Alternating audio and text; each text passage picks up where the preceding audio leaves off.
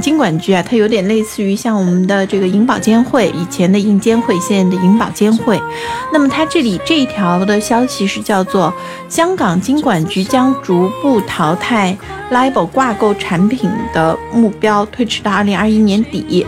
为什么要说这个事儿呢？是因为原先啊，就是香港货币啊，它以前其实是应该叫做美元兑换券，它其实是盯住美金的。所以其实之前我们去新的时候，我们会发现说，就它和我们的币制是不一样的，这是一个。第二个呢，它的利率啊是盯住的是 LIBOR，LIBOR 就是伦敦银行的这个同业拆拆借利利息。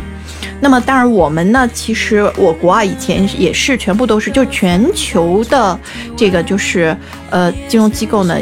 呃基本上都是盯住这个 LIBOR 的。那么我们呢，在差不多我想想看啊，大概八年前吧，我们推出了 SHIBO，也就是上海银行间的同业拆借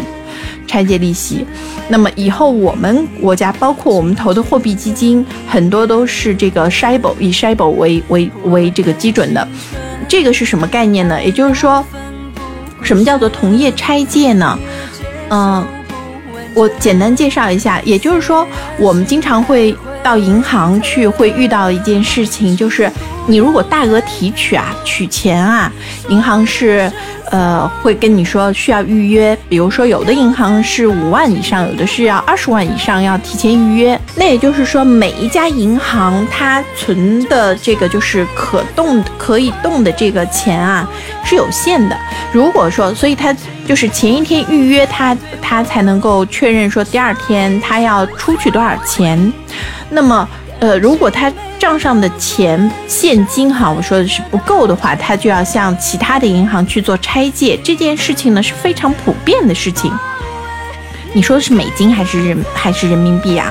五万以上吧，两万以上是不需要的。如果是自助机具的话，自助提款机哈是两万以上是是只只能两万以上。如果是柜面的话是五万，它一天的备用现金差不多就是在呃二十到三十万上下，所以它是打了充分的余量，就是它备这些钱，然后有人存有人取，超过这个余量就不可以。所以一般一个银行它每天要。就是留的这个量是这个量，然后结就是结算之后呢，再把这个 放到车上去，回到金库去。其实我刚刚说到的，就是我们现在国内的话呢，基本上同业拆借都是以这个为主。货币基金它投资的标的，就我刚刚说的，呃，SHIBO 就是上海的银行的同业借拆借拆借利息，再有呢是一些就是。呃，那个短融债就是短期融资债券，也就是他手里面可能，呃，就他不一定是得要拆借，那他可以把手里的短期融资债券，一般这种短融债是一个呃一个月期限的短融债放出来等等，所以但是它就会有利率的高低，所以我们一般货币基金。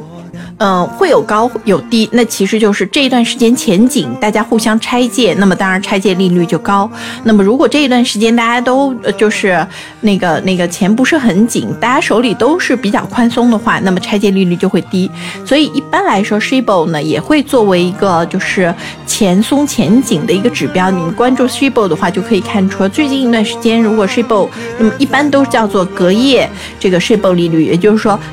前一天晚上，大家就这事儿都是晚上悄悄的干，为什么？因为开白天了，就就得就地分钱了嘛，互相就得分钱了嘛，所以一般我们都说是隔夜 SHIBO 利率或者隔夜 LIBOR 利率是这样子的一个说法哈。这个是指的是国内。那么我为什么提到了就是香港还有一个操作呢？就是它可以借钱。那么这个借款的话呢，它的利率相当低。我们一般知道说国内的借款啊，你你如果是有房子做抵押的，那么一般也要在就是商业贷款的话，你首贷的商业贷款你是用于买房子的，话也得要五点几左右，对吧？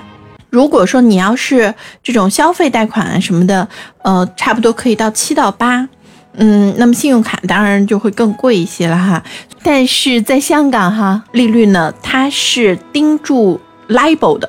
，LIBOR 的利率啊很低，LIBOR 一般的拆借利率在零点五到一，然后呢它一般是 LIBOR 加两个点，也就是说它可能就是二点五到三，基本上就是这样子的一个贷款利率哦，非常低。非常低，所以其实很多人通过这样子一个方式都能够做套利。所以其实你可以看到说，那为什么现在我说这个对香港来说哈，不是一件好事儿？它在与 LIBOR 的脱钩，呃，不管是哪一哪一种方面，其实都在离国际金融市场是越来越远。因为你至少你和 LIBOR 是挂钩的，那么你不管是产品也好，你的贷款利率也好，其实像这些东西呢，其实都是国际资金是愿意在你这边呃进行更多的交换交流哈。而且啊，其实为什么讲这个事儿啊，就是危机危机嘛，这个所有的事情啊，所有的事情就到了极致啊，一定会有反转。也呃，我之前我好像是有跟大家有讲过嘛，我们不是基金里面设立的这个条款啊，已经是增加了百分之十，也就是增，也就是呃增加了百分之十的额度可以直投港股。那么也就是说，其实总量来说的话，是有三千亿的资金是可以投港股的。所以呀，说到底这个市场到底会怎么走，还是看资金量喽。